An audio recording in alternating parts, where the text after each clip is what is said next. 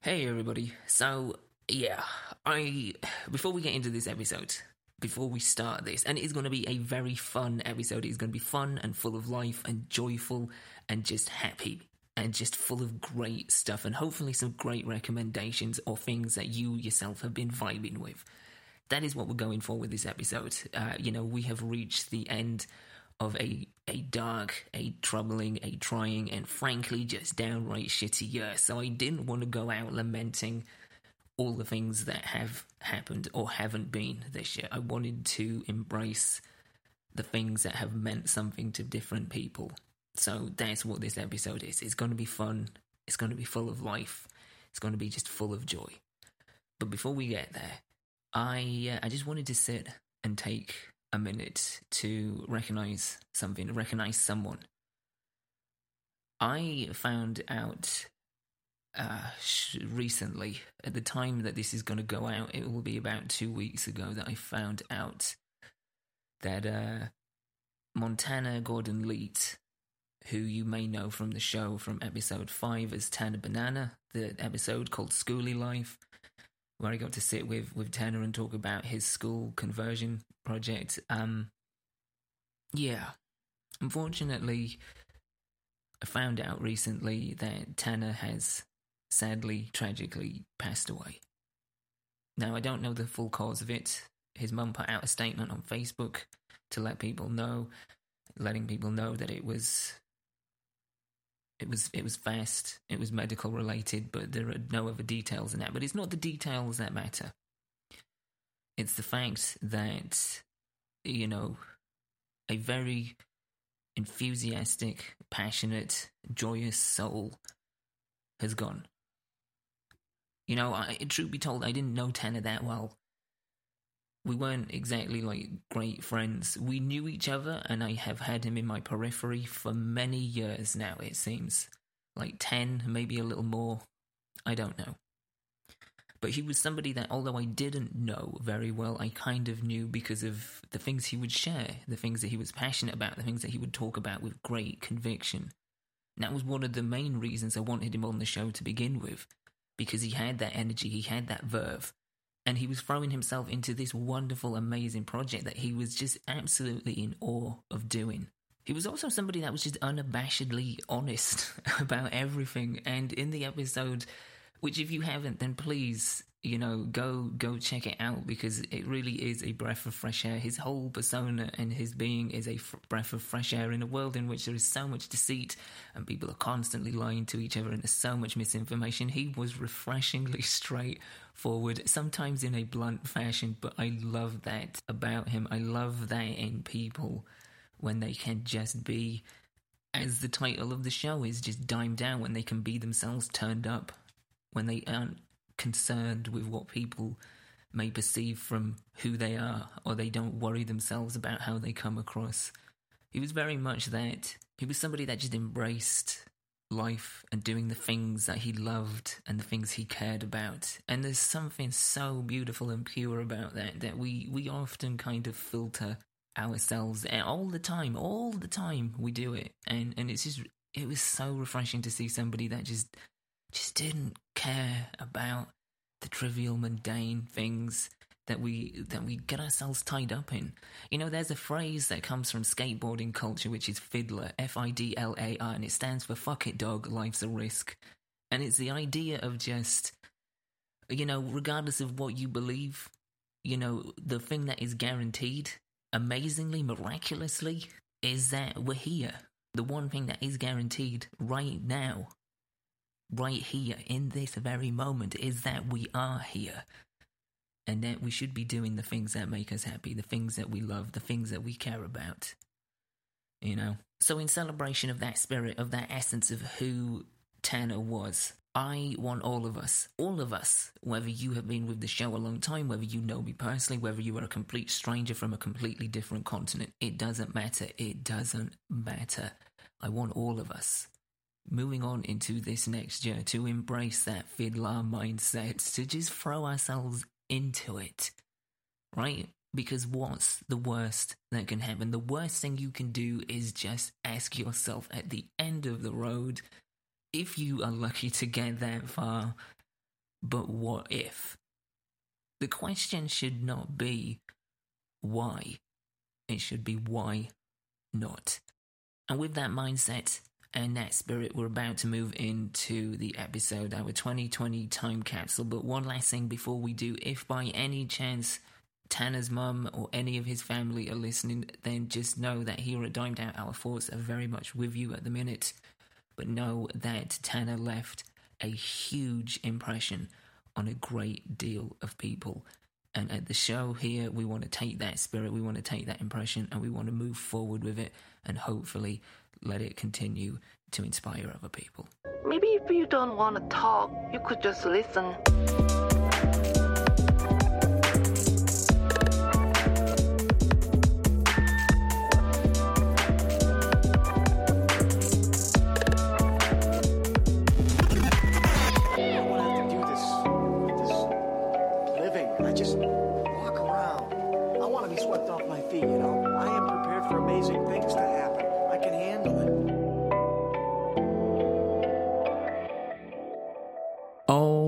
Gang, what is happening? I am Mal Foster, and you, as always, are listening to the latest episode of Dimed Out. This is season two, episode two, and it is our very last episode of this awful, wretched year. That's right, we are on the very precipice of kicking the stinking tuchus of 2020 right into the void of time. Hopefully, for the most part, not to be remembered. I say for the most part because I think we can all agree that huge chunks of this year have been an absolute shit barrel. But hopefully, everybody has found something to give them solace, give them comfort, give them joy, give them an escape, give them a sense of love, give them a laugh, give them something that they will carry on from this year into the next and far beyond, whether that is something they've realized and discovered within, or if that's an external thing, whatever it is. That's what we're talking about in this week's episode. We are not going to sit here and lament about the awful that has been this year because what is the point? We've been through it, we've got to the other side, and now we are moving forward. But we are going to take some things from this year, and those things are going to be absolute positive jewels, diamonds in the dirt, as it were. So that's what this episode is. It is a proverbial time capsule in which myself and four previous guests from season one are going to contribute two items apiece and throw them into our, as I say, proverbial time capsule. Now, the items in question can pretty much be anything, and they are, as you will find out, they range from films and TV to hobbies to abstract concepts and personal discoveries yeah, there's quite the gamut on display here, and I love that because it really shouldn't be confined to just conventional or pragmatic or tactile things. It should be anything, anything that you have found or discovered. And I say you because I want you to get involved. You see, the time capsule has not actually gone into the ground yet, and we also still have plenty of space. So we need you guys to help fill it up. So, what I want from you guys are two things that you have found this year. And again, it can be anything. It can be a tangible thing, it can be an abstract concept, it can just be a realization about yourself. It can be whatever it is you want it to be, as long as one, it is positive, two, you discovered it this year, meaning it can be centuries old. But if you came across it this year, if you've discovered it this year, it is eligible to go into the time capsule. So, yeah, think about it. It can be difficult. I realized this when I sat down to do my own two items, that it was actually kind of hard to whittle it down. So, yeah, give it a good thought. And when you've got your two, let me know what you want to throw into the time capsule by getting in touch with me on Twitter or Instagram at I am Mal Foster. So, as I said, it's going to be me, and it's going to be four previous guests from season one, and those guests are in no particular order. Andi, who came on to talk about serial killers and cults and Heaven's Gate. And by the way, just as a side note, if you have HBO Max, other streaming services are available, but if you do have HBO Max, definitely check out their four part mini documentary series on Heaven's Gate. Fantastic. Anyway, so that's Andi. You will probably remember her if you were an OG Dimer. If not, this is what she sounds like, just so you can recognize her when she appears in the episode. Well, okay, I thought about this and I wrote them down already. Also have two contributions from Daniel Sarath. who came on for episode four, I believe, and we talked all things film, we talked about documentaries, and we talked about his time traveling around Japan. All of these are fantastic episodes, by the way. Obviously, I have a certain personal bias, but if you haven't listened to these episodes that these guys fully feature on, definitely check them out. You are also going to be hearing from Rachel, our absolutely beloved new age explorer. I'm Rachel. I'm the Fippy from episode, I don't know. 21 and 22 to talk about starting her own eco friendly business and to talk about all kinds of woo woo stuff. So, yeah, if you like your woo woo stuff, definitely check out that episode. If you're thinking of starting a new business in 2021, definitely check out episode 21. Which is, I, wow, didn't even mean to line it up like that. But hey, maybe it's Kismet, maybe it's fate. Who knows? Maybe, maybe it is just all these woo woo elements lining up. And last, but by no means whatsoever least, we have Joe Myers. who was our featured guest for our Halloween episode. Absolute joy to sit down with Joe again and talk about his two picks. If you haven't, then do go check out the Halloween episode. I know it's not seasonally appropriate right now, but it is, because let's be real Halloween is every day, at least in my heart. And of course, I shall be contributing two items, which we're going to do right now. I'm going to kick things off. We're going to do them in two separate rounds. And uh, yeah, everyone's going to get to go twice, including myself. And uh, yeah, let's get into it. Let's kick this off. Let's crack open the time capsule and let's put the first thing in, courtesy of me, myself, and I.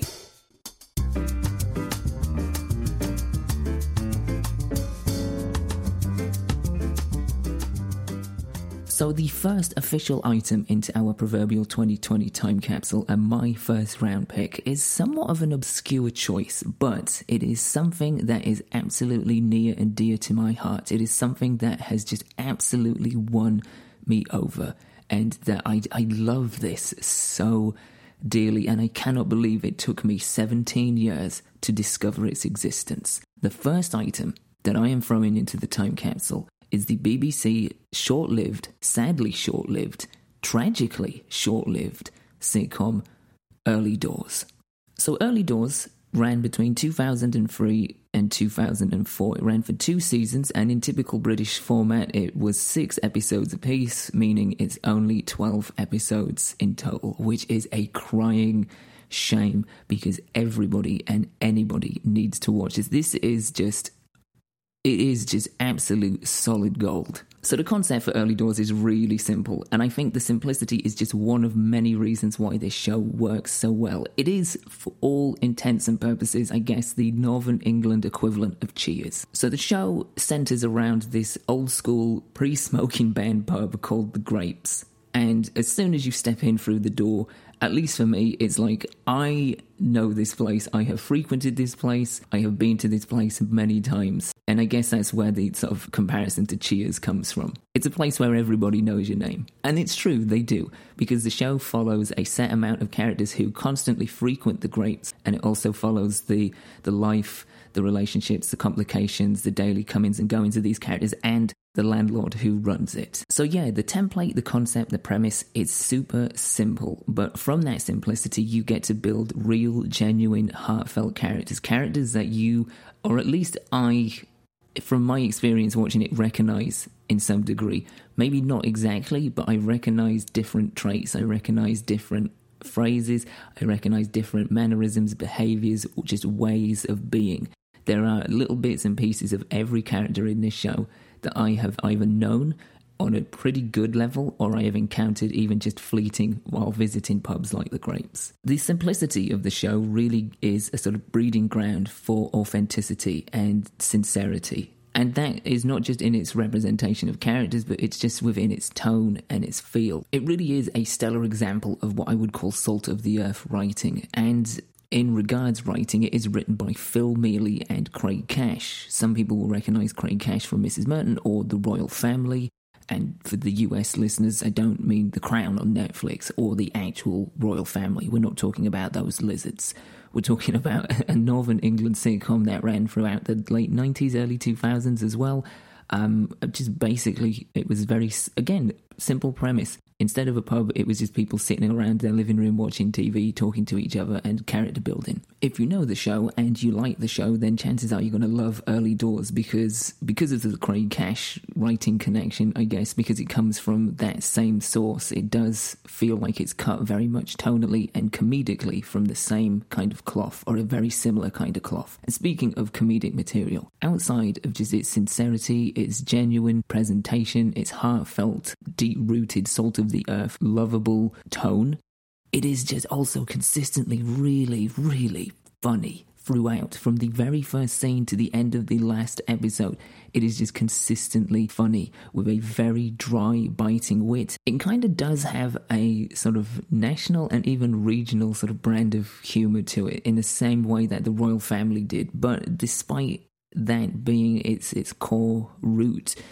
I think it transcends. So even if you're not from the north of England, if you're not from the Manchester, Lancashire, Yorkshire area, if you are not from that part of the world, you will still find it funny because of the timing, the jokes, the contradictions within people's behaviors. It's just consistently hilarious. In a year which has felt so, so surreal, this has been an anchor of realism. It's been an anchor of just recognition, of sincerity, of just in just oh i just love it. It is i just love it. And it has really really found a deep spot in my heart. If 2020 has been a raging blizzard that we've all had to sort of walk through in bare feet early doors is a roaring open fire and a thick woolly blanket. Yeah i just, I just love this show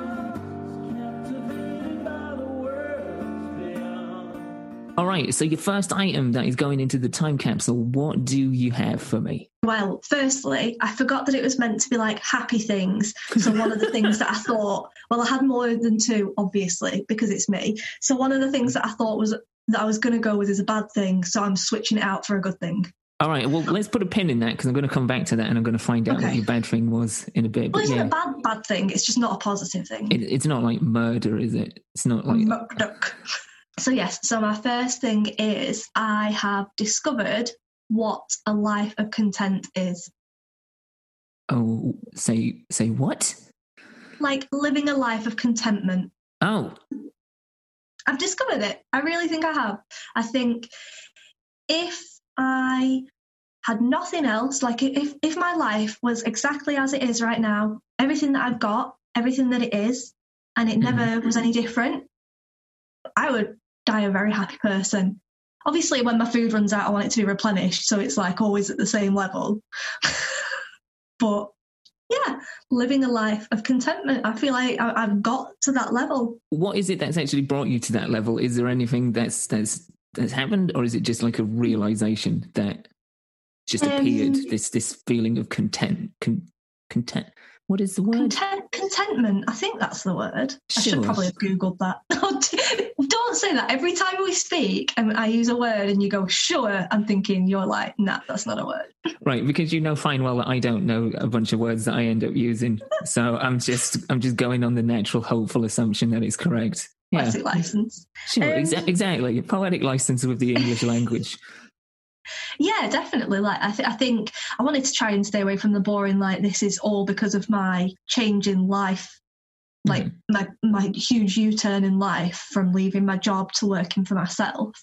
But I think it is very much a part of that, and also really a part of like lockdown and COVID as well. I guess because I think the thing that I always wanted in my life was balance. Like you know when you when you ask yourself like you really think about your values and you really think about what it is that you want in your life. Like that's always like been the first thing that comes to mind. It's balance, balance in everything, you know. Life can't be all good, so a balance of good and bad and a, a balance of busyness and stillness and a bit a balance of healthy and like overindulgence. I just I really like that idea of having balance in your life. And I think from le- I had a very imbalanced life with my work, and now it's a lot more balanced again. Do you think it's a perspective thing? Do you think, obviously, because you have had such a huge, as you say, sort of alteration in your life in terms of, of definitely work, but also just dealing with everything else everyone's dealing with this year? Do you feel like it's mm-hmm. become like the, the change in perspective has kind of given you more insight into the things that matter, and that's where your feeling of, of contentment comes from. Yeah, I guess. I think it's actually a lot of things together. So I think it's partially mine and Sean's outlook on life in terms of like minimalism and hmm living a life of less in general. I think that coupled with being able to stop and think and, and stop and pause and just take in what we've got right now and think about obviously the amount of people that don't have what we have. And I think it's a, a culmination of different things. And I'm not 100% certain it would have happened if the lockdown and the pandemic Right. hadn't have happened. I'm with you on that because as bad as it has been um, for everyone, and obviously it varies in different degrees of, of Mhm. severity for different people. But I think, yeah, it's it's been outside of all of the trials and tribulations that have come with it and uh, what have you. I think for I would at least like to hope most people it has been an opportunity to stop and actually look Mhm. around you and kind of reassess and look at what is happening around you, where you're heading, and Mhm. where it is you would actually like to be heading. Yeah, I agree, definitely. Mhm. And just thinking, well, if I did lose my job, or because actually, I think probably that's another thing the the worry of for for a lot of people of me and my partner might lose our jobs if you know if you have a significant other that's been really real for everybody more than more than any other time even when there's a recession Sure. and so I think the thought of, well, what would actually happen if that did happen? Like, would we be okay? Obviously, this isn't for any, everybody because a lot of people don't even have enough of what they need anyway. Mhm. But like, we take a look around and think, yeah, we, we have enough to be very happy and we should be very grateful for what we have. Yeah.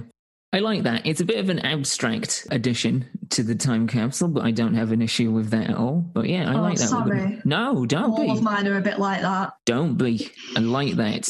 I like that. We're, we're mixing it up and we're throwing something that is very, um, not just timely, but something that is very poignant and, and has a greater sense of purpose. So yeah, I like that. The feeling of being content. Well, okay, I thought about this and I wrote them down already. Nice. My things are I finally learned how to geocache this year after many, many, many years of wanting to do it. It's a great social distancing activity. what exactly is geocaching? Basically, it's like an adult Easter egg hunt.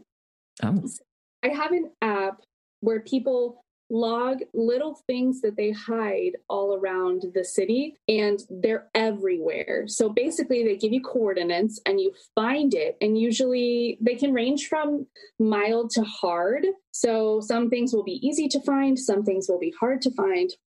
But once you find it, um, there's usually a gift inside you can take something and but if you take something you have to leave something. So one time i found a pill bottle that was wrapped in camouflage duct tape that had a plastic dinosaur inside. Nice. to leave so i just admired the dinosaur. And then there's always there's always a little logbook where you can write your name and see all of the people who found it before you. Uh-huh. it is so cool. It's awesome So that's cool. So you add yourself to the list of people that have been there and have presumably either admired the dinosaur like you did, or perhaps someone has put the dinosaur there. So that's the, you you swap things out when you find them. yeah So presumably it wasn't a dinosaur to start with; it was maybe something else. maybe That is pretty interesting. What kind of things do you usually tend to find? Um, usually they're very, very small magnet. Um, do you know those like blinky lights, blinking lights that you get at like a fair? Yes. colors. The things that are that size, like Okay. this, that are just magnetic and they're stuck onto something. Okay. Um, there's a road by my house that has a metal barrier that runs across it, and every mile there's one of those, and it's Oh. a geo. And you pick it up, and it has a little bitty tiny piece of paper in it that you can write your name on. A lot of people do pill bottles. Um, I've seen golf balls that are hollowed out. Just basically anything you can think of that you could hide effectively. How the hell do you hollow a golf ball out? No idea. Wow. I feel like that's an internet rabbit hole all of its own. I just find myself spending the rest of the afternoon watching people actually hollow out golf balls. I don't know how they did it. I took me forever to find that one, and I actually like got cuts all over my leg. But I was so dedicated because everyone kept saying it was really, really hard, and I had never found a hard geocache. So I like basically had to climb the bottom half of this tree, and there's like a hole, and there was just a golf ball that was cut in half. So there's various degrees of difficulty. Yeah. So it's kind, it's, it's kind of like an RPG, but in real life, kind of. It's like a side quest in an RPG. It's so fun. Wow. What is the what is the strangest one you've found? Um. Oh, so there's one. I thought of it. I think I think the strangest thing was what was left in it. Um, Yeah. it, it's really not that strange, but I found it at the hospital, the emergency exit or the emergency center in the hospital, and it was just hiding next to a light pole, and inside of it was three packets of crystal light powder. Why? What? What is Yeah. what what is crystal light powder? The drink powders that you mix into water. Oh. They were in the geocache. It's maybe for people that are doing like a marathon geocache and it's just like for endurance. Maybe keeping like all the adventurers hydrated on, their, their long epic quest. I just don't know how comfortable I would be to drink something out of geocache. Right. That's somebody yeah, that's someone that you have no idea has left. You don't know exactly what's in there. Other than that, that was probably the strangest thing I found. Do you have a tendency to leave things yourself when you find these for other people? Because Or- every time I choose to go geocaching, I forget to bring something. So I Okay. hire whatever's there. Well, eh, here's the thing maybe for 2021 is you can start to maybe uh, compile some little treats, just tiny little treats um, for, for people to find when you've been. things like this.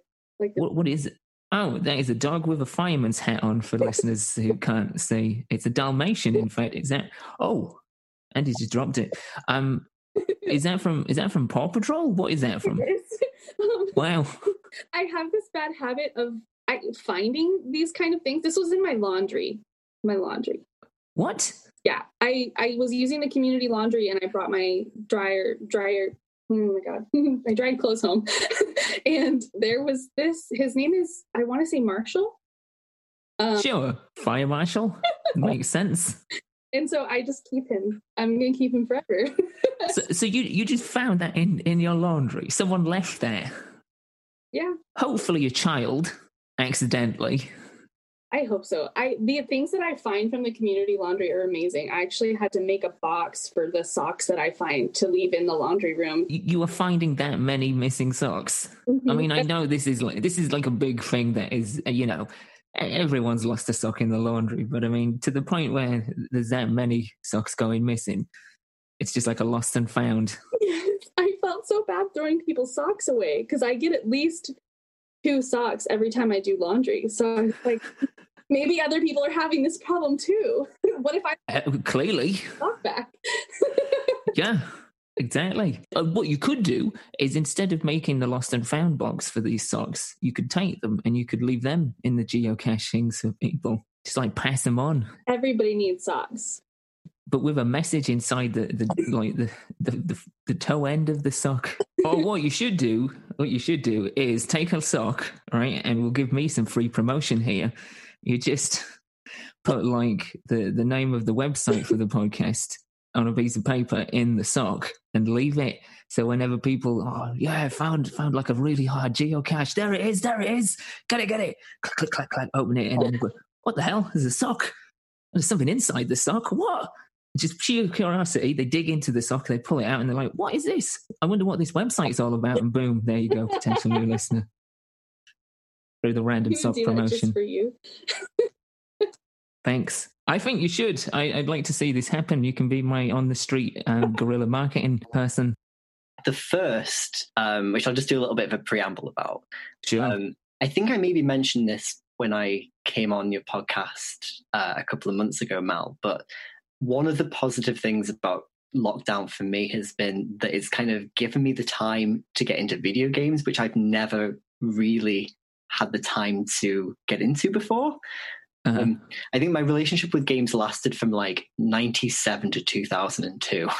uh, I got a Nintendo 64 for like my seventh birthday. And I, I was going to say it's a good year. That's a good time period to be into games. yeah, it was. It was like, it was a Nintendo 64 was my first console, and like Super Mario 64, Legend of Zelda Ocarina of Time were like my two first games, which are still like two of my favorite games. I was going to say, man, what a good start! What a good start into your gaming life. I think I was spoiled a little bit. Um, but yeah, so like there was a kind of five year period where I was really into everything. So I, you know, bought a bunch of the Nintendo titles like Banjo Kazooie. Um, I think I ended up getting the PlayStation, so I ended up playing things like Final Fantasy VII and Tony Hawk's and Metal Gear Solid. But then I kind of remember getting a GameCube, so that would have been like 2002, 2003, and just never touching it. and after that, maybe I've played a handful of games since then. We'd have some kind of like multiplayer things when I was at university with my flatmates. You know, I would just kind of get into some of the bigger titles like GTA and Red Dead Redemption and things. But other than that, it's just not something I've had much of an interest in. yeah. But during lockdown, I think because I've had more time to get into it, it's something I've sort of wanted to explore again. And like I was talking about this with one of my friends the other day, and they were like, I guess it's sort of like the immersion of it as well. Like Yeah. you sort of, you know, you can sort of watch movies and dip yourself in for like two hours, or you know, sort of lose yourself in a book for a couple of chapters. But with games, there is something very immersive. Sure. Um, I think with everything going on in the world, it's good to just sort of lose yourself in a completely different world for a little while. right. If you're ever going to lose yourself in a long form medium, this would be the year to do it. yes, exactly. So on that note, um, you know, I I realized there's this whole indie gaming scene, for instance, which Mhm. completely passed me by. So I kind of got to get into things like What Remains of Edith Finch and A Short Hike and Gone Home, Wild Heart Sayonara, and these sort of like little indie games. Um, but the best thing I played and the thing I the thing I think will sort of define my lockdown experience was The Legend of Zelda Breath of the Wild, which was like a kind of perfect lockdown game because it was so immersive. Yeah. Um, and it was just something that I could get lost in for hours and hours and hours. And I kind of I started the game sort of the the pit of like my sort of desperation with lockdown um and with like the whole state of the world so it was a really really therapeutic thing to like lose myself in uh, for quite a long time i just loved it the thing that i hope will sort of define this year for me more so than like covid and all the other shit in the world That is a good thing to latch onto. I'm a bit of a Zelda noob, I must admit. Like, I am familiar with uh, the music, weirdly enough, more than anything. And obviously, the, the primary characters of Link and what have you, and, and the whole sort of idea of, of the Hyrule sort of Yeah. timeline being sort of here, there, and everywhere. There was a point where I wanted to get into it, and I actually wanted to play through the games in chronological order, not of release, but of like the timeline. And then I got into this this whole internet rabbit hole of different theories of well, some people think this is the timeline, and then other people think, well, this is the timeline. And I was like, wow, okay. I feel like as good as my intentions are here, I may have just uh, gone a little bit over my head. Um, but but what platform, like what console is that particular game on? uh, i've been playing it on nintendo switch Okay. Uh, so I guess when I sort of got into games during lockdown, um, Hmm. I figured this was probably the best thing to invest in. I was either just playing games on my laptop, which Yeah. um, incredibly slow and not very functional, or I have like a PlayStation 4, which I've been mostly using as like a very large sort of like smart stick, um, like Netflix and Amazon, and yeah, to kind of go through kind of streaming services. Yeah, it's just it's yeah, it wasn't kind of ideal for kind of finding like indie games and things, but I knew that the Switch store had a lot of options, yeah. so I mostly bought it for that reason. But it it just kind of came in a bundle with with my Switch, so I thought you know I'm going to give it a go. I really like Ocarina of Time, Mhm. and like I have such kind of nostalgic feelings around the music. it's weird that you kind of bring that up because like Yeah. that's the thing I have the strongest impressions of from that game. But I really loved it because like I think it takes a lot of the stuff that I remember and I feel very nostalgic about from the original games, but also sort of improves on that and kind of marries it with more kind of like a modern kind of gaming style. And also it's like not afraid to kind of be its own thing. Like it's not just full of sort of callbacks to original music and old characters. Like it's kind of trying to build sort of a new world as well. Like I feel like it's you know a game that stands alone.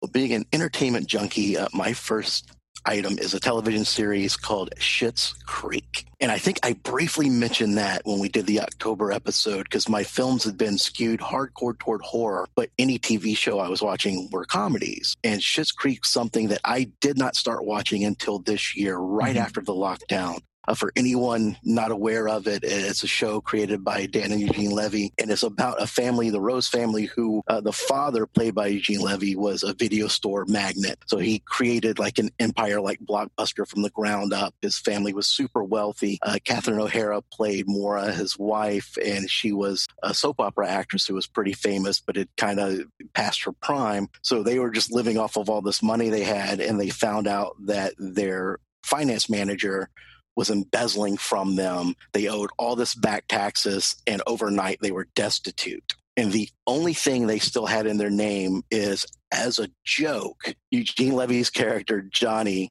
bought a town called Schitt's Creek for his son, uh, David, played by his real life son, Dan Levy. So they end up having to go to this little tiny town, and the mayor of the town is played by Chris Elliott, who I have loved since way back in the day, and his name is Roland Schitt. So everything is kind of like play on words and just hilarious sort of circumstances. So they go from just the lap of luxury to having to live in the only hotel in town. They have adjoining rooms, two for one for the um, children and then one from themselves, and these are adult children. So I always thought that this was like some sort of parody show because I had heard at one point Dan Levy came up with the idea. He took it to his father Eugene to kind of flesh it out. But the gist of it was he had been watching a ton of reality television and was like, what would the Kardashians be if overnight they lost all their money? what would they do? So I, in my head, I'm like, oh, this must be kind of like a, a, an office or a Parks and Recs thing where there's a film crew following them around because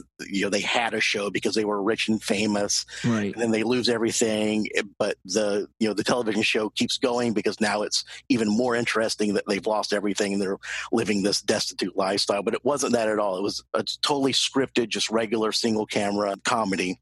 But oh my god, the writing on it is so good. You expect it just to be kind of like a fish out of water story where like everything appalls them because like oh my god you're so poor. How do you live like this? And there is a little bit of that in there but once they get that out of the way early on it really is all about the characters and their development I'm a sucker for finding yourself entertainment, whether it's coming of age stuff like Stand By Me or something like this show where you have adult people getting the carpet just pulled out from underneath them and having to reinvent themselves on the spot. And like they have little quirks here or there that make you go, "Oh my god, that character is so so horrible." But they learn from everything and they grow as people over the span of the series. And it was like uh, I think six seasons, eighty episodes total, like twenty three ish minutes per episode. So it, it's a quick watch, especially once you get into it and you start grabbing onto these characters. I have just started this show. It's really interesting that this is one of your two because I've just started it about two weeks ago. I've kind of had stagnant viewing of it because December is and has been for some time the month of the year in which I look at the list of films I haven't seen yet, and I'm just like, ah, okay, I need to get these in before I make a list of ten for the year or whatever I would be doing. So yeah, it's kind of been my TV viewing has been sort of broken off into little bits and pieces because I'm making a little bit more extra room to to cram some last minute entries for possible top ten films of the year. So I have started it, um, but I'm about four or five episodes in. I have been told about this a number of times, and it, like you said, I kind of had in the back of my head it being somewhat of a parody and as much as I love The Office, as much as I love Parks and Rec, and I, I do like that whole mockumentary style, that kind of distanced me a little bit. I was like, oh, I don't really know if I have room for another one of those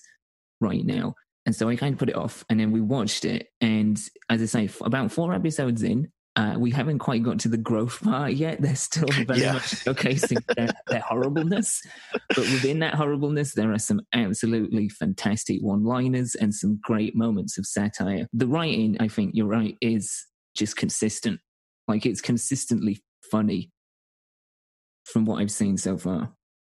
Yeah, and I think one of my favorite things is uh, the daughter of the Rose family, Alexis, uh, played by Annie Murphy.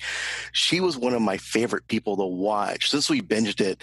Like we watched everything but the final season over a very short span, and then we knew that the final season was going to hit Netflix in October and I really wanted to just buy it on iTunes and binge the whole thing. And, and my girlfriend Elise is like, "No, you know what? We just went through the first five seasons pretty quick. Let's just sit for a while with it and then just watch it when it comes out. And then we kept finding ourselves going back and we would start it over and watch the first couple episodes and compare like where they started to where they were at the end of season five and what was going to be coming up. So it, it's something that normally I tend to not watch just random episodes here or there, but we'd find it on TV late at night and just watch whatever episode it was, just because we knew like, oh my God, we're going to laugh at something in this episode. Mm-hmm. And it, you're going to get in season six, they nail the landing so well at the end of this thing. I, I, really do think it's jumped into my top five to 10 of all time series. Wow. But this show is, it's, sunshine in a bottle for me. It really, I come away like my face would hurt. We would be laughing so hard at it. There you go. I, I there's no further recommendation needed. I think if we were all looking for something at the end of this year, it's a bit of sunshine in a bottle. So yeah, we'll, we'll have that. That's in the time capsule, Joe. Excellent pick.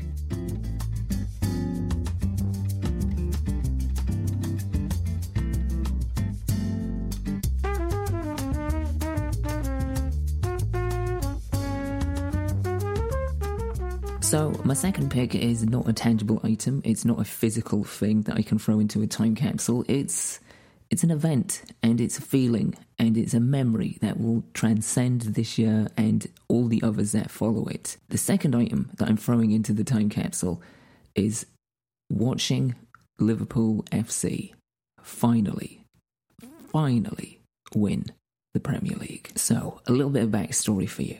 When I was about from from the ages of about nine to 19 yeah a good solid decade. Yeah i between that age gap that window of time i just had this obsessive compulsive love for liverpool. Like i was just completely immersed. More so in my younger the younger side of that sort of spectrum of time. But yeah i was just i would like died in the wool obsessed and I went through such a journey with that team. At that point, the club's heyday had been and gone. Its its golden age had disappeared. The victorious era of the 60s, 70s, and 80s was a memory. And at that point, when I was supporting them, the team was pretty much in a rut, a pretty big rut. There were a few dips, there were a few peaks, a few valleys. There was, of course, the 96 FA Cup final against Manchester United, young 11 year old me in the height of my supporting, so excited to see them get to the cup final, and then finding myself absolutely crushed by Eric Cantona's late goal. Still difficult to talk about. So, yeah, through no choice of my own, I decided to follow this club through uh, probably one of the worst patches of the club's history. But I stayed adamant. I still supported, I stayed strong, I believed, I had faith, I had optimism. Despite having my heart crushed in 96, I kept going, I kept going.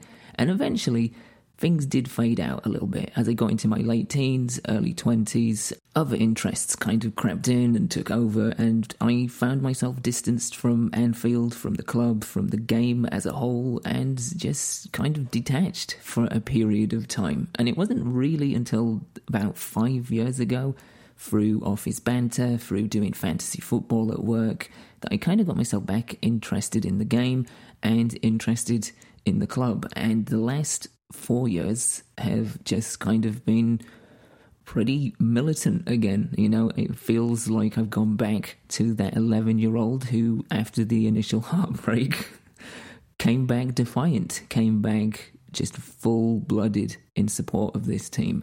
So the last four years have been a journey of their own. We came close we came close to winning the Champions League. It didn't happen. We came back and we won the Champions League. We came close to winning the Premier League. It didn't happen. We missed out so by such a neat, narrow margin. And I was like, okay, this feels familiar. We're getting close, but we're not doing it. And it felt like maybe it's just never going to happen. But this year, it did. I mean, it was a wild ride, one hell of a start to the season. Game after game after game, notching up victories, notching up free points, breaking records. And then obviously COVID happened. We had the break. And at one point, it looked like this amazing run we've been on is about to just collapse because they're not going to restart. They're going to scrap the season. And that's it. Like the closest I have ever been in the 14 to 15 years of supporting this club came this close and it felt like it was about to be snatched away. But then we had Project Restart and the season finished and it happened. It actually, finally, actually, actually happened. And even now, it's still kind of surreal to even think about it because it's been this near impossible dream that's kind of been hovering in the ether for so long even now it's still a little bit surreal to even sit and think about it. But it did. It did actually happen. It wasn't a dream. And granted, it was a little bit tainted by COVID. It was sad to see Anfield empty because a moment like that, that so many people have waited generations, decades to see, should have happened in front of a crowd. It should have had the roar of the Kop in full voice. It didn't. And that's kind of heartbreaking, but it doesn't take away from the fact that it actually happened, and it doesn't take away from the feeling that seeing them lift that trophy and be declared champions again for the first time in 30 years, it doesn't take away that feeling. That is something, that is a moment, that is a memory, that is a space in time, that is an external and internal feeling that I will live with, remember, and cherish forever. All right. So for your second choice, what have we got? Uh, so this is a, a, very personal pick for me. It's a podcast called The King Cast. I, since I was a child, have been a huge fan of Stephen King. Every single year on the podcast Macabre, we do what we call the Summer of Stephen. So June, July, and August, each one of us get a pick per month where we'll read either a short story or an entire novel of Stephen King and then compare and contrast with a film or television adaptation. The King cast is that, but every single week. So I'm, of course, I was sold right away. Uh, there's two co-hosts, uh, Eric Vespe and Scott Wampler. Eric Vespe, if you're around my age and jumped in on the internet at the very early start of it, and you were a film fan, you were at some point on ain'titcoolnews.com. Oh yeah and and Eric Vespe was Quint on that website. He hmm. was my favorite writer. I didn't always agree with some of his reviews, but like Roger Ebert, if I didn't, he still explained why he thought the way he did, so it would maybe look at a film a little bit differently sometimes. Scott Wampler, I, he's written for a bunch of different places, but I knew him through Birth Movies Death. They're both huge Stephen King fans as well, so they started this podcast in May of this year, and the gist of it was exactly what we do for Summer Stephen. They were going to have guest on, talk about a short story or a novel, and compare and contrast with the television or film adaptation. Their very first guest out of the gate was a Kumail Nanjiani for The Running Man. Then, as they kept going with it and they started banking episodes, that is the main part of what they do. But then they would have like interviews. So they would bring in people who, who, actually worked on these Stephen King movies or whatever. And so Dee Wallace came in and did an interview talking about Cujo, which was fantastic. Uh, the my all time favorite episode is an interview they did with Thomas Jane, talking about all the various stuff, especially the Mist, which I love. And Thomas Jane is I don't know if you've done a deep dive into him. He's one of the most free spirited, say exactly what he wants people I've ever seen in, in the entertainment industry. See, I wouldn't picture that, to be honest oh my good lord. He says exactly what he thinks on that episode about a lot of stuff and oh, it okay. is fantastic to listen to. They had a dark tower episode with glen mazzara and then they had an episode on the eyes of the dragon with seth grahame-smith where those two guys were actively involved in trying to bring television series based on those books to like amazon prime or hulu or wherever mm. it was so they would talk about the development process what went wrong, why it didn't get picked up, and oh, what wow. they had planned. That's kind of fascinating. So it's kind of like looking at what could have been but never was. Yes. And even though I'm a huge Stephen King fan, the Dark Tower series is kind of lost on me. But it was very fun listening to Glen talk about what they had planned at Amazon Prime and yeah. what eventually broke that down was just basically it was going to cost too much money and they didn't want to make the commitment. And I think that's when they also went with like the Lord of the Rings series that they're working on now. The other thing, fun thing I like about this show is it, the guests get to pick what they talk about. So sometimes they have overlap and they'll talk about things twice. Like Pet Sematary, they've gone over two times now. Um, Mallory O'Meara is a writer. She came on and spoke about it. And then just recently, within the last month or so, uh, Ana Lily Amirpour came on to talk about it as well. And it's just like hearing their origin stories with Stephen King, it's almost exactly the same. Like everyone's like, oh, I either moved around a lot or I was an only child. So I just happened to see the book in the bookstore and the cover grabbed me and I wanted to read it. It's a lot of those stories. But I'll throw out three episodes that I think people Ooh, okay. have have to listen to if you just want to take a snippet of it and see if it's something that you want. All right, like a sample platter of sorts. Yes, I, I would definitely go with the Thomas Jane interview. That one, Yeah, yeah, for out sure. of this world, fantastic. Then uh, the next one that I'll say is uh, Salem's Lot with Bryan Fuller. I love Bryan Fuller. Hannibal's one of my favorite television shows. Pushing Daisies is one of my favorite television shows. And the reason he picks Salem Lot will blow your mind because he ties it to an actual serial killer who came to his small town where he was growing up as a boy who got away with the murders. And he ties it to the vampire coming to this little tiny town of Salem's Lot and evil sort of infecting small towns. It is way good. Oh my God, it's way good. Uh, and the other one, and this one's going to be a little weird because it's actually a, a book I have not read and I've never seen the movie. And based off of what I know about it now, I don't really care to ever watch it. But there was an episode on a good marriage, and Kate Siegel came in and talked about it. Uh, she is a writer and an actress. She did a movie called Hush that um, Mike Flanagan directed. That's her husband. So they co wrote it together. He directed it. She's been in uh, both The Haunting of Bly Manor and uh, Haunting a Hill House as well. So people will recognize her from there. Out of every guest they have had on this series so far, Kate's knowledge of Stephen King stuff is encyclopedic. I mean, she is just was rolling off bits here and there. And even the guys at the top said, like, we didn't know what to expect going into this, especially because of what she picked. But we're supposed to be the experts, and she puts our knowledge to shame. So th- those would be the three that I really like. But there's so many others. Like Richard Stanley came on to talk about Creep Show, and I absolutely adore Richard Stanley's movies. And then uh, Alex Winter was on talking about the Dead Zone right about the time that the new Bill and Ted movie came out. So it's just all these different various people that come in. Uh, most of them are in the business one way or the other. Uh, they bring in a lot of comedians, which is it's fun to listen to what they have to think. But directors coming in and talking about how much Stephen King influenced them and how they do their films has been kind of the highlight for me because I it just in the back of my head I'm like, yeah, they're just like me.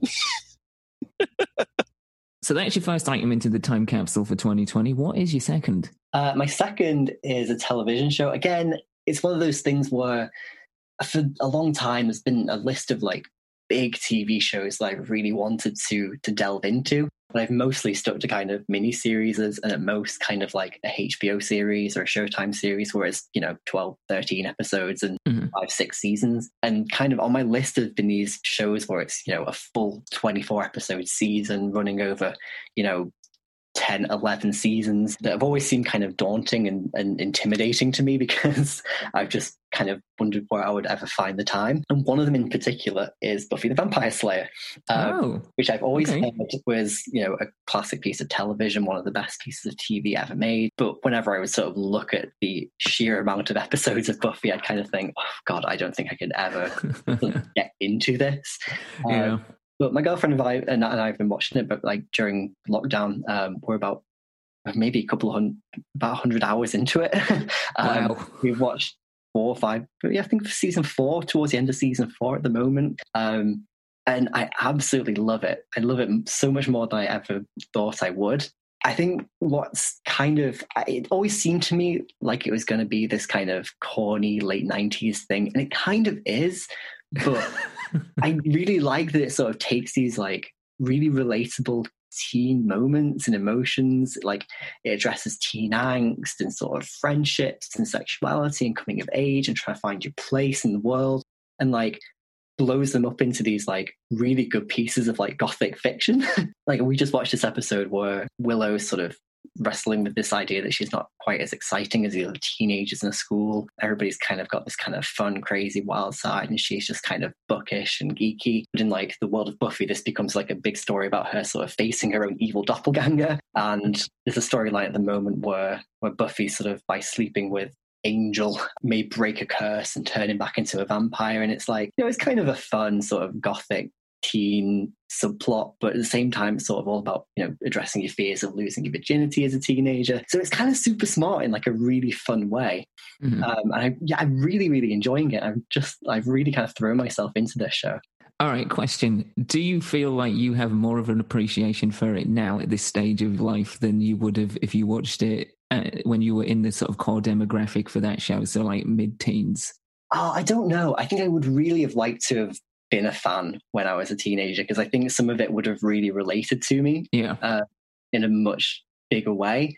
But at the same time, I don't think I would have had quite an appreciation for how good its storytelling is. Right. Um, if I hadn't sort of revisited it at the age I am now. Like, I think if I watched it um, when it came out in what, 98, 99, 2000, I think I would have just sort of thought, oh, these characters are fun. I like the demons and like the fight scenes are cool. Mm-hmm. Um, but like now I can really kind of appreciate just how like creative some of the storytelling is. It's a really good show. It's sort of, um, I think by design, it's kind of formulaic. It's that kind of typical network TV thing where, you know, there's always a kind of similar, familiar structure to the show. Right. There's always a new demon that has to come from the Hellmouth that Buffy has to face, and they have to find some spell to get rid of it. But I like the way that it sort of gets creative with that formula. It's kind of aware of itself and makes fun of itself. I don't think I would have picked up on all that kind of stuff had I not sort of, you know, had that kind of breadth of like film yeah. and TV watching behind me now. So I don't know. Like the perfect thing would have been for me to watch it at a young age and like it, and I'll be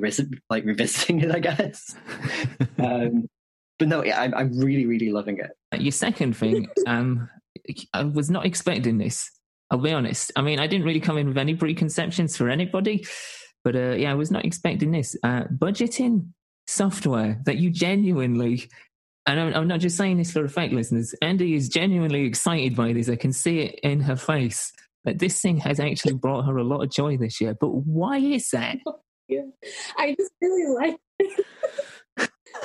they interviewed me a few weeks ago. Um, so the software is called YNAB. I was going to say, let's give it a shout out. It's called. It's called. What did you say? YNAB. Y N A B. But it's right. pronounced. Um, it's called You Need a Budget, and um, I was kind of aimlessly searching for a budget on the App Store, and I found it, and I was like, hmm. I downloaded it, and I was like, this seems really hard to use. So then I went on a quest of learning how to use it, and it was so rewarding. And also, I've been really successful with it. Um, and then there's like a really great community with it. It the people on the subreddit call it's kind of like a cult. That's what we call it. but it's awesome. I love it so much. What exactly do you do with it though? Is it just literally you break down your expenditures and your income? Well, it's actually so there's four tenets of it, but it's zero based budgeting. So you it, their tagline is give every dollar a job. So every time you get paid, you budget every single dollar to different categories. Okay.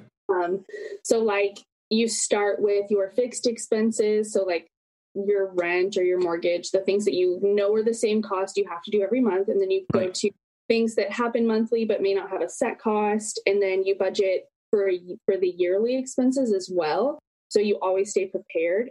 And then the really fun part is that you can save for the things that you want. Um, so everything is savings based and you get it, it's goals. So like once you reach your goal you get that satisfaction of i saved $25 to spend on whatever.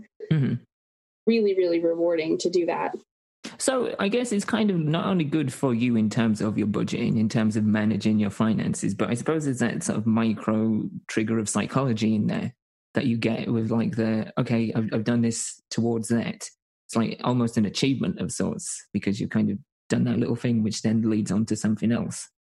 Exactly, and I was already budgeting, so this just made it so much easier. Hmm. YNAB. Yeah. Well, I say, why not? so, what have you got for your second item? Again, it's very. Is it a bit woo woo? It is a bit woo woo. Oh, sweet. What else would you expect? That's that's what I was hoping for. It's a bit about manifestation. Like I've I've discovered that what you give out, Right. you do get back. So to explain, um, yes, please do. Is this some sort of karmic power source? Some karm. I I don't know how you would describe that. Some sort of karmic um, behavior. Well, it's um, there's a lot of stuff about this in terms of like mirroring and stuff. So when you speak to people, if you speak to them in the way that you want to be spoken to, you get it back and all that sort of stuff. So it's quite a, I think it's quite a well-known concept. But what I found is I, I've been very active in different sort of Facebook groups and on Instagram, and also attending a lot of like virtual festivals for like the sustainable world, for ethical businesses. Joined like a membership club for ethical businesses, went to an ecopreneur summit, went to a virtual networking event as well. So I've been to a lot of different places without leaving my house Mhm.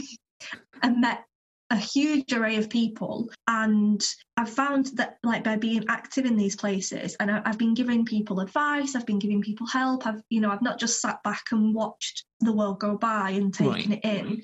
Um, and i've been vocal in like reaching out and helping people. Like i reached out to my first few clients to help them and didn't charge them as much or didn't charge them straight away. And you know just while i'm building myself up so I've been giving a lot, I feel like, and I'm naturally getting stuff back. Like nice things are happening. So I'm getting clients through referrals because people like me because I'm nice and I'm helpful. Other businesses are reaching out. You know, like I'll I'll put a post on and they'll ask me a couple of questions around the topic, and I'll give them a point, some pointers of what I know, even if I don't really know everything. And they'll come back and say, "Oh, offer offer me some support and some help." A lady who is very prominent in business consulting world for retail i just reached out and asked her if she'd mind having a chat with me because you know i'm still starting out and i'm probably making some mistakes and she was like yeah let's let's chat so i feel this whole like positive manifestation it's not it's not really manifestation it's like just giving out good stuff and getting back good stuff so i feel like i've discovered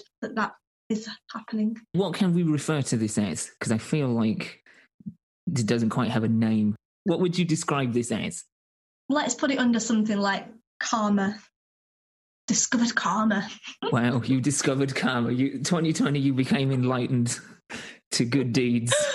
yeah yeah, I think I think there's definitely like there's obviously a sense of, of sort of karmic uh, uh, elements to that for sure. It's um yeah, I, I I I really don't know how I would describe it though.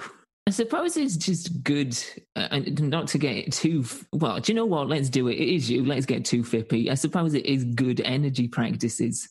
It is, yeah. It's it's like you put out your good energy, you get back good energy. You put out helpfulness, you get back helpfulness. Like it is. It's like discovering energy transfer, All right, positive energy transfer. There you go. That's what I'm referring to it as positive energy transfer. Pet, get in there, Oh. pet. You just like shortening it down, acronym it, or and everything. Acronyming. Yeah, sure. Why not? We've already butchered the language for about five minutes. Why not just continue? Um, yeah, I do. I do love a good a- acronym. Positive energy transfer. No, but that's good, and I think that's definitely you know a good way to go into a new year, leaving a shitty one behind, going into a hopefully fingers crossed much better one.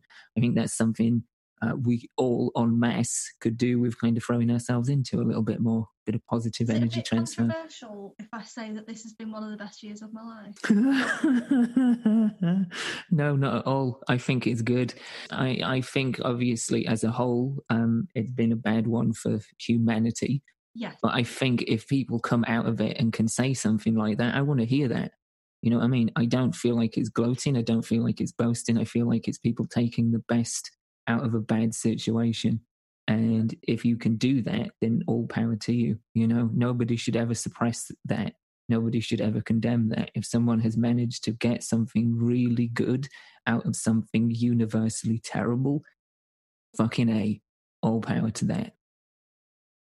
So there you go, guys. That's it. That is the 2020 time capsule. It's still open. The hole has not even been dug in the backyard. So, as I said at the top of the show, if you want to throw things in, and I do want you to throw things into the time capsule, I want you to give me two positive things you've discovered this year. Those are the only rules. Two positive things that you've discovered this year. I want you to throw them in. So, the best way to do that is get in touch with me on Twitter or Instagram. Probably better on Twitter. Probably works better via Twitter. Get in touch with me on either of those at I am Mal Foster. At I am Mal Foster. Lend me your ears. Send me your tweets. I didn't know where the hell I was going with that, but yeah, send me your two picks for the time capsule and I'll throw them in before we bury it into the ground. Before we say goodbye to this episode and to this stinking year, before we kick it out of the door into the void, I want to say sincerely from the bottom of my heart if you have been on board with this show either from the beginning or you've just jumped on, if you've been liking what we've done this year, because that's another thing that really I could throw in there. And you know what? Why not? It is my rules. It is my concept. I'm going to throw this in. Making this podcast is going into the time capsule because it has been a real pleasure. It's given me a sense of drive, a sense of determination, a sense of purpose, and it's allowed me to open up different uh, conversations, dialogues with people about a whole plethora of different topics. It really has opened up my eyes and my ears and my mind to all sorts of interesting new stuff and some amazing new experiences, which is what the show is all about. And it's what the show is going to be even more about in 2021. So if you've been on board from the start or you've just joined lately, whatever, however long your tenure, thank you for listening, for supporting, and for joining me on this wonderful adventure. We have so much curious and fascinating and just mind boggling and mind blowing and trippy and weird and ultimately fascinating, deeply curious stuff coming your way in 2021. And the best way that you can get on board and stay on board and make sure you don't miss any of this crazy adventure is to subscribe to the show. And you can do that by finding us wherever you get your podcasts from and just subscribing. It really is that simple. It makes sure that you don't miss out. You get all the episodes sent to you without lifting a finger, and it shows a tremendous amount of support for what we're doing here. If you want to ride that train of support even further and you want to help contribute to the growth of this potentially just amazing leviathan of experience, then you can do so. And the best way to do so is we've set up a Patreon account. It is one tier, one single tier, $5 a month. And for that $5, you get quite a few things, mainly an extra episode each month, a live streamed Q&A slash hangout session, you get access to the official Dimed Out Discord channel where we're going to be talking about stuff within the episode, but we're also going to be talking about what you want to see for future episodes. So for the Discord channel, I want it to be basically a sandbox for you guys to not only get little sneak peeks and little bits and pieces, little snippets of things, artwork that never made it for certain episodes, but I want you to be able to just throw in your ideas, your suggestions, your recommendations. I want it to be, as I said, an open sandbox for us to collaborate on what this show becomes. So yeah, patreon.com forward slash dimed out, one tier, $5 a month plenty of rewards. It's there, it's an option, it's not mandatory. If you want to join up, absolutely go for it, and I am appreciative for anybody who even considers it. But I'm just saying it is there as an option if you want to help contribute and help the show grow further. That is a possibility. If you don't, I'm absolutely fine with that as well. The regular shows are going to be free as always. That is always going to be the case. Whatever happens, the weekly shows within the seasons are always going to be free. The other stuff, it's just extras. Speaking of extra, next week's episode, season 2, episode 3, is going to be extra special. If you are looking to supercharge your new year, physically, mentally, spiritually, and in so many other ways. It is an episode you cannot afford to miss. If you want to kick off 2021 right, then next week's episode is one you cannot afford to miss. I'm going to be talking to Danielle Longo. She is a mindset coach. We're going to be talking about what exactly that is, what benefits that could bring to you in the new year. And we're going to be talking about all sorts of other crazy, cool, trippy, weird, fascinating stuff like lucid dreaming and the, the sort of merger between science and spirituality. Lots of fascinating, deeply fascinating stuff. And as I said, from her professional standpoint, she is a mindset coach. So, whether you are looking to achieve some physical goals, whether you are looking to give yourself a mental upgrade, whether you are just looking to challenge yourself in some way or overcome something, or you just feel that the best way to get you off the starting blocks for 2021 is by speaking to somebody it is honestly an absolute must listen. So, yeah, you've got that to look forward to next week. Starting off the year right, baby. We're starting off the year right. Yeah, looking forward to it. Other than that, guys, as always, thank you for listening. Until next year. Actually, yeah, until next year, look after yourselves, look after each other, and keep it dimed out.